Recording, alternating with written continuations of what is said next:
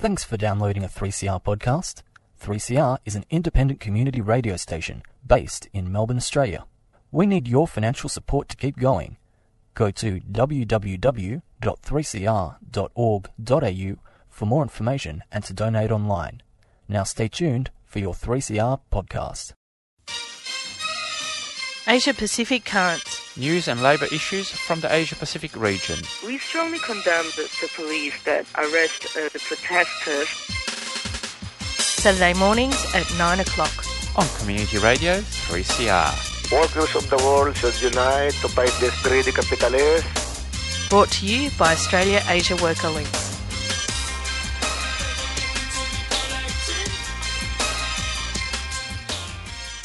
Good morning and welcome to Asia Pacific Currents. This Saturday, the 9th of April, you're listening to Community Radio 3CR. I'm Giselle Hanna. And I'm Jodie Paskett. And it is the first week of school holidays for anybody for whom that is relevant information. it's very relevant. Um, uh, and of course, coming up in the second part of today's show, uh, we'll be speaking with Nic Maclellan, who is just our resident Pacific uh, area expert. Of course, we want to talk about this. Um, uh, security cooperation agreement between Solomons and China and what that means for um, the world, uh, the world order um, but we will go into news from around the region in just a minute. There is a very significant story that unfortunately we haven't quite written up yet, which is the release of all of the refugee prisoners held in the Park Hotel um, and the significant speed with which uh, refugees who are in indeterminate visa status in Australia are being um, uh, sent to other other parts of the world or being reintegrated into the Australian community. So uh, we did speak with Aran Mylvaganam last week on the program, who gave us a little bit of an update about that. But of course, a significant update is that they've all been released now from onshore and offshore detention centres in Australia. So I actually want to acknowledge and congratulate all of the refugee activists in this country who fought that long, hard, painful fight uh, for such a long time. Well done to all of those comrades. Two minutes past nine o'clock, you're on Community Radio 3CR. This is Asia Pacific Currents, and we're going to go into news from around the region. We'll kick off in Indonesia where 11 mine workers were injured in a truck crash at the nickel mine site of PT Indonesia Weda Bay Industrial Park, or IWIP. Um, the, this industrial park is located in North Maluku Island, and this accident happened, or this um, industrial murder happened on the 2nd of April, or in, industrial disaster, because they, uh, they didn't die. The 11 workers were injured. Following an initial investigation by the union, the relevant union, which is called the Indonesian Metal Workers Union, the cause of the accident is believed to be brake failure. The dumping truck driver lost control and crashed into two other dumping trucks, resulting in 11 workers being seriously injured. During the investigation, mine workers at PT Iwip, which is the, the mine, the in Indonesia Weda Bay Industrial Park, um, they said that the company forced drivers to meet high targets or they would be punished. It's believed that the dumping truck was at full speed when the accident happened. The hasty, profit oriented culture has led to preventable equipment failure and accidents. The Indonesian Metalworkers Union is demanding that the mine owners take full responsibility for the accident and make adequate compensation to the injured workers. The union is urging the company to provide health and safety training for all mine workers and conduct regular inspection on machinery and equipment. The Occupational Safety and Health Committee must also function effectively to avoid future failures. All right, now we're moving to India, where more than 200 million workers joined the two day nationwide strike on the 28th and 29th of March under the banner of Save the People and Save the Nation. The Joint Forum of Central Trade Unions, consisting of central trade unions and independent sectorial federations, called the strike in protest of the government's anti worker, anti farmer, and anti people policies. Trade unions have been campaigning for workers' rights that are under severe attack in India's current anti Labour policy regime. The joint platform called the strike to protest against the privatisation of the public sector, the national policy of monetising public sector land assets, the new labour law reforms promoting precarious employment, and the attacks on workers' constitutional and dem- democratic rights. Unions across the country organised joint rallies, gate picketing, roadblocks, rail blocks, and public meetings in support of the strike.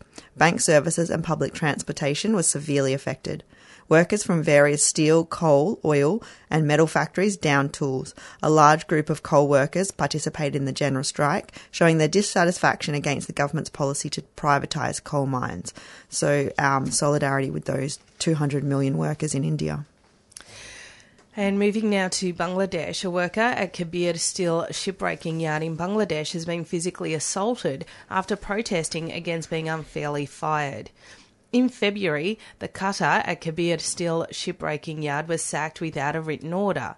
Despite interventions by the union, which is the Bangladesh Metal Workers Federation, management refused to reinstate him.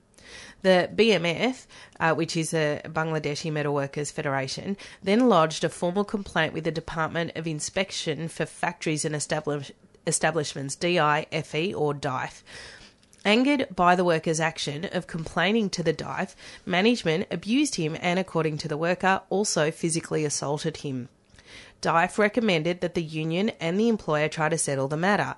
After a bipartite meeting on the 15th of March, management apologised to the worker and agreed to compensate him by the 20th of March. The employer also took responsibility for the assault. There has been several accidents at the Kabir Steel shipbreaking yard due to the unsafe working conditions. On the 31st of January, a worker was killed while working at the yard at night. Local press report that the Ministry of Industry ordered a temporary closure of the yard as a worker's death created negative perceptions about the ship recycling industry in home and abroad. And of course, we know that um, the the attempts to supposedly sanitize this industry through um, granting compensation to just one worker and apologizing for just one experience of assault um, defies the uh, countless reports and knowledge we have of the shipbreaking industry, which is incredibly violent, incredibly dangerous. And the workers are regarded as very, very um, expendable. Yeah. All right, now we're back home in Australia, um, and the Maritime Union, Union of Australia has reaffirmed its support and solidarity with First Nations people throughout Australia by san- standing beside the Gomeroi people in opposition to coal seam gas in the Pilliga. The Gomeroi Nations meeting was held last week in Tamworth to discuss a proposal from gas giant Santos to sink 850 coal seam gas wells in the Pilliga. The plan was almost un- unanimously opposed, and the union calls on gas giant Santos to respect the outcome of the vote and withdraw their plans to mine the Pilliga. Members of the MUA rank and file met with Gomeroi people in Tamworth in the lead up to the vote to express their steadfast support of the Gomeroi nation's right to oppose the Santos proposal. The Maritime Union's Sydney branch, Secretary Paul Keating, reaffirmed the union's solidarity with First Nations people and supported the position adopted by the MUA's rank and file membership in supporting in opposing, sorry, Santos plans. And our last story for the morning comes from Hong Kong, where the National Security Police raided the offices of the disbanded Hong Kong Confederation of Trade Unions, arresting four former leaders and searched their homes. The union activists detained and interrogated were the former chairperson Joe Wong, the former vice chairperson Leo Tang, the former treasurer Chong Chong Fai, and the former general secretary Lee Cheuk Yan who all remain in prison for their trade union activities. We'll do our best to follow up these um, comrades. We, as listeners will know, we uh, Asia Pacific Currents and Australia Asia Worker Links um, has a long association with the Hong Kong Confederation of Trade Unions, mm. and unfortunately, that um, confederation didn't really survive the um, yellow umbrella movement and um, the complicated politics uh, in relation to China and imperialism, and I, I guess the precursor to what we're seeing now with a realignment of world order. Um, but we will try and speak with those comrades if we can get in touch with them. Of course, we're going to continue this discussion about the realignment of world order in the second part of the show when we speak to Nic Maclellan um, about the uh, draft security cooperation agreement between the Solomons and China. That is coming up next, but we'll go to some community announcements.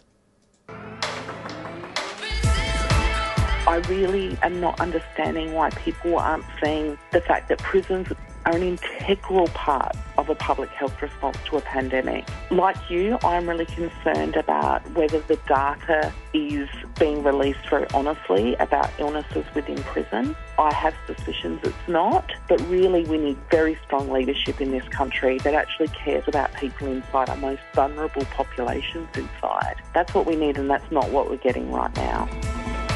We need to keep radical voices on air. Subscribe now. Go to 3cr.org.au forward slash subscribe or call the station on 9419 8377.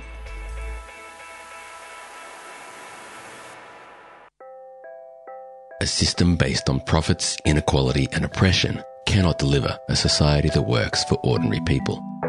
Capitalism has to go. During this global pandemic, millions of lives have been sacrificed by the let it rip strategy, all for the sake of the capitalist economy. The far right is on the offensive in Parliament and on the streets, and all the while, our planet continues to burn. Now, more than ever, we need revolution. We need socialism. This April, the Marxism 2022 conference will bring together revolutionaries and radicals from across the globe to address the pressing need to fight the right and rebuild the left.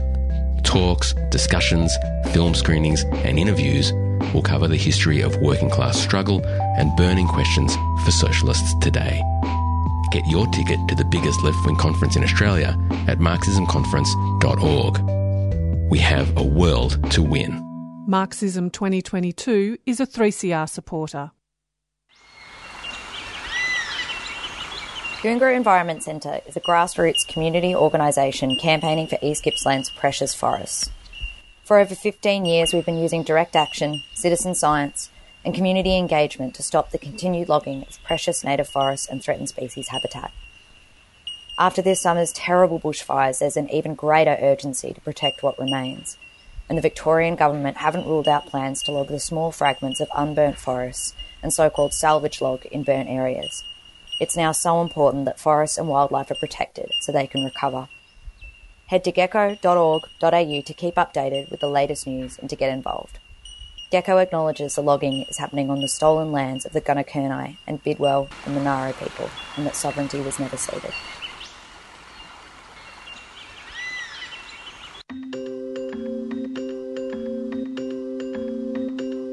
Come to me, lover, I've secrets to tell. Hi, we're Dash. And you're listening to 3CR Community Radio. Come to me sweetly, this love of great pain. You're listening to Community Radio 3CR. This is Asia Pacific Currents. It is 13 minutes past 9 o'clock. A draft security cooperation agreement between the Solomons and China would allow Beijing to send military forces and ships to the small Pacific island state.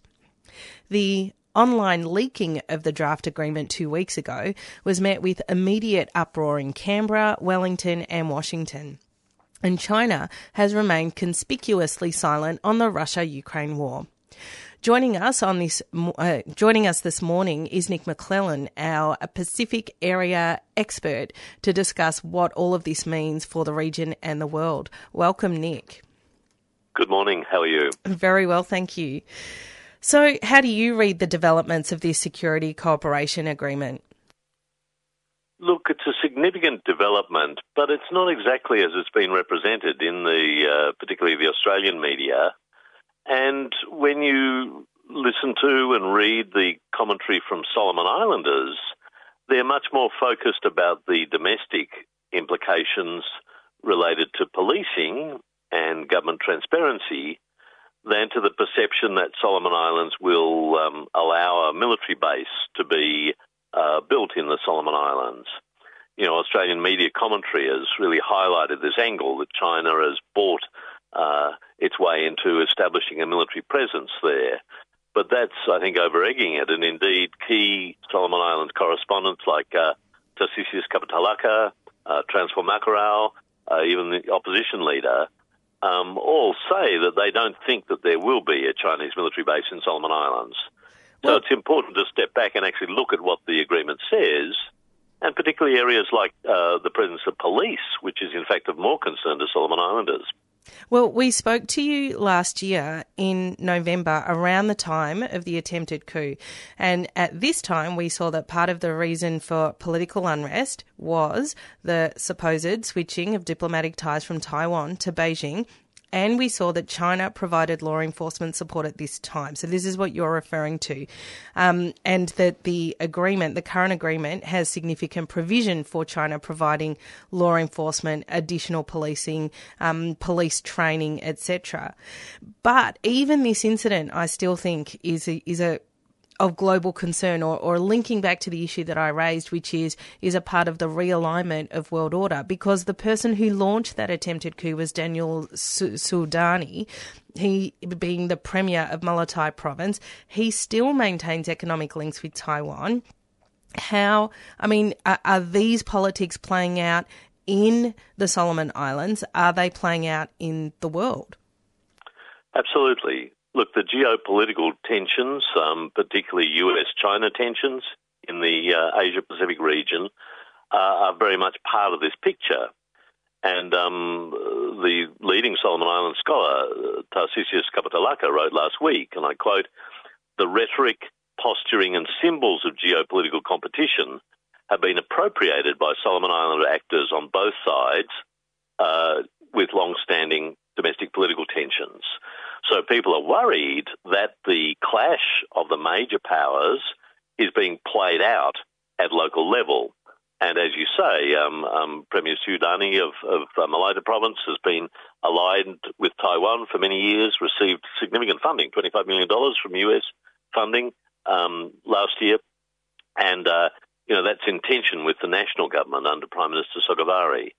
Um, we're seeing this across the region, and key leaders like former Secretary General of the Pacific Islands Forum, Dame Meg Taylor, and the current Secretary General, Henry Puna, have both expressed concern that the geopolitical tensions that are playing out um, are impacting uh, the region and particularly diverting attention from the core security concerns that are often raised by Pacific Island governments and the most important of those is about security related to climate change and the existential threat that global heating is bringing to uh, countries across the region. That's a it's a really good point that you raise, and I mean one of the things that I wanted to discuss today was that there are a, a bunch of issues that are being drowned out because of uh, because of the war and the realignment of, of, global politics.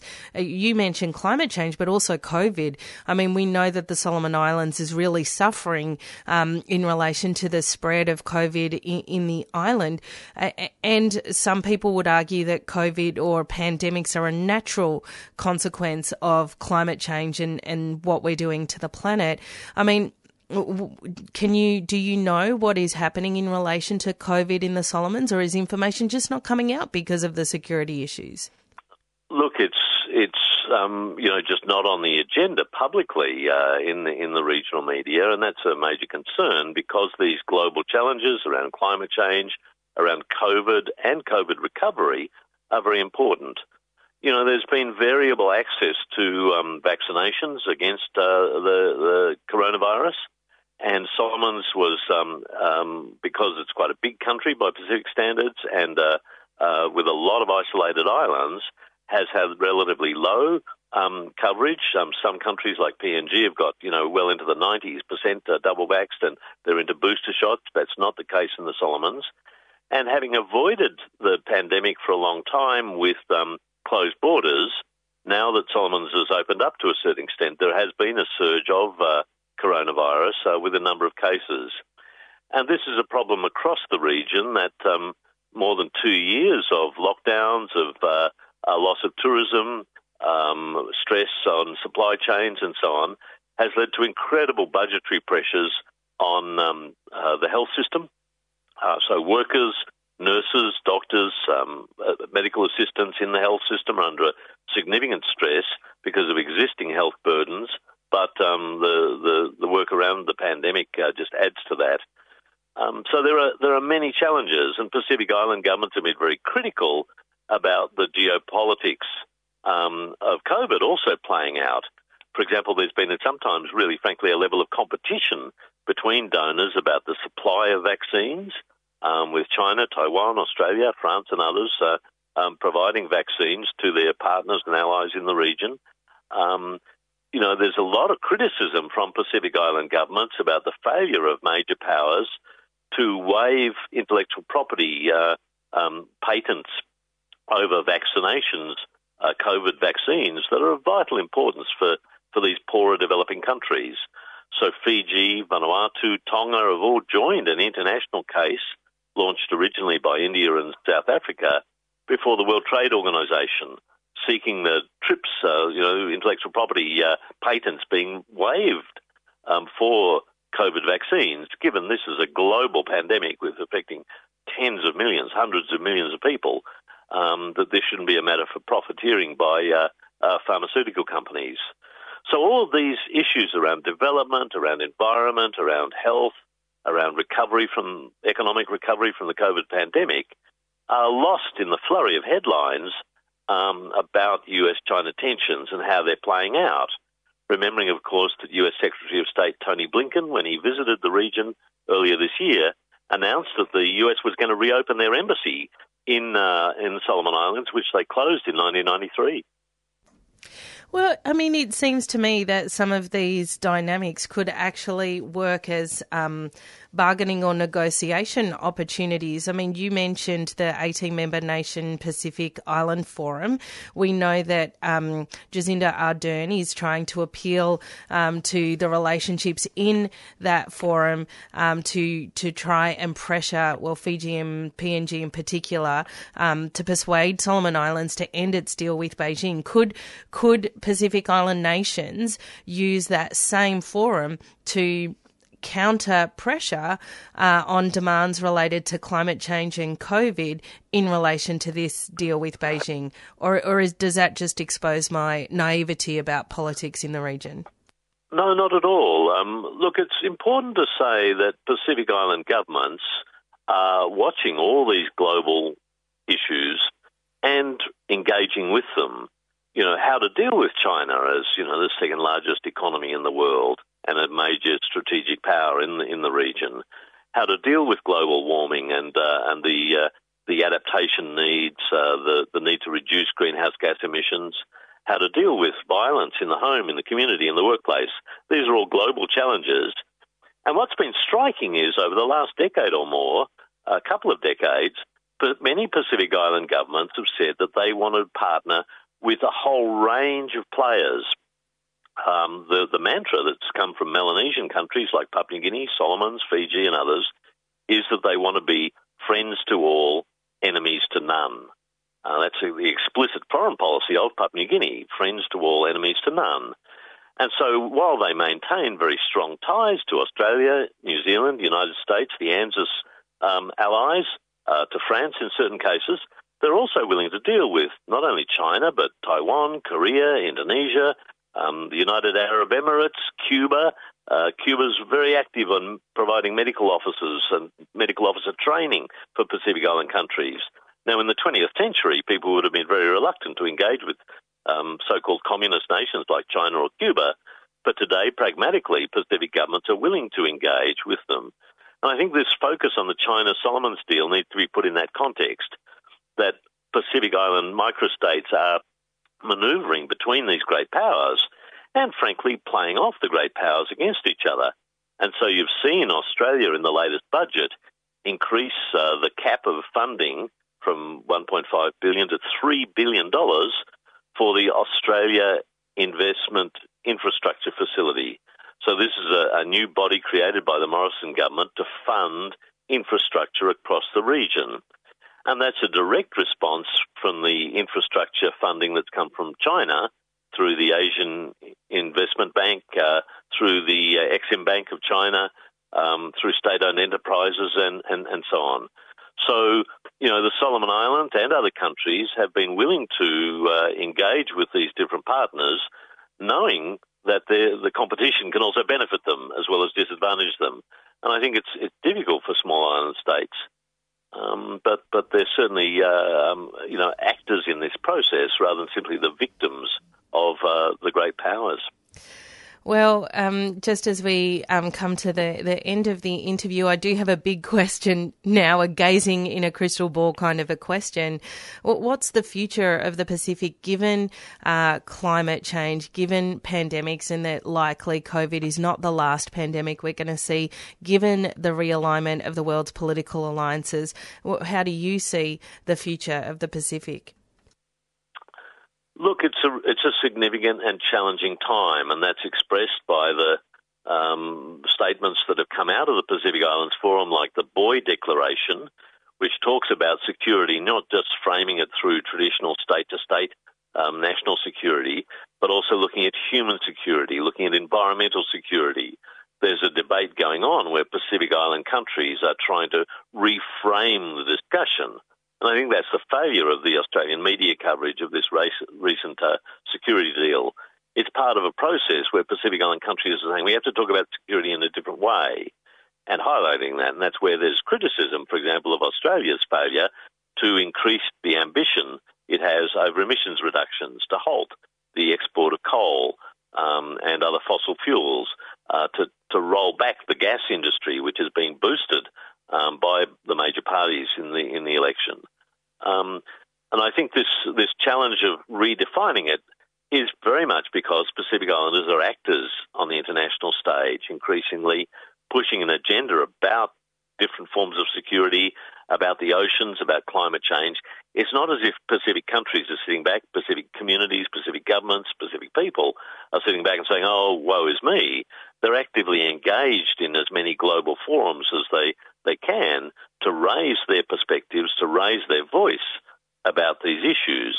And um, the problem is that as we move into difficult times, Australia stands apart. One example, you know, when Putin started saber rattling his nuclear arsenal the, uh, during the aggression and invasion of Iraq, um, the response of Pacific Island governments was to say, we need to eliminate nuclear weapons through the Treaty on Prohibition of Nuclear Weapons and other international agreements. Australia's response under our government was to say, well, we need nuclear submarines and we need to integrate Australia's defence posture further into US nuclear warfighting strategy. So we're both grappling with the same challenge, the militarisation that's going on in Europe at the moment, but the response from our island neighbours is different. And I think that's the challenge for Australians. Can we listen to what our neighbours are saying on these sort of questions and follow their lead in terms of a new definition of security that doesn't involve the militarisation of our society as we see uh, under AUKUS at the moment. Yeah, and I also think that some natural um, processes are going to uh, overtake even those political negotiations, climate change, particularly fires, floods. You know, if we do end up in a nuclear war, uh, I, uh, I, mean, anyway, you, get what I mean. No, no, these are these are uh, significant challenges: global extinction of biodiversity, the threat to the oceans, which are the lungs of humanity um, in terms of uh, oxygenation and uh, and carbon uh, um, downloads. Um, there are really big environmental challenges that that affect uh, affect people. But I want to stress, Pacific governments are at the forefront of putting forward proposals to address this. For example, a loss and damage finance facility uh, has been proposed at the international climate negotiations to deal with the effects of cyclones and floods. Australia resisted that at the COP26. Um, yet you look what's happening in Australia with the recent flooding in northern New South Wales and Queensland. Yeah. You know, Pacific Islanders have come up with proposals for action um, that are currently resisted by the fossil fuels, fossil fools who run our policy making. Well, Nick, thank you so, so much for your time on the show today. Thank you. That was Nic Maclellan. He is an expert on the um, Pacific region. Of course, he was a journalist for many years and remains an activist in those politics. We're in the last 10 seconds of the show. Thank you for tuning in. That's it for me, Giselle Hanna. And Jodie Peskett. Coming up next is Palestine Remembered. You've been listening to a 3CR podcast produced in the studios of independent community radio station 3CR in Melbourne, Australia. For more information, go to allthews.3cr.org.au.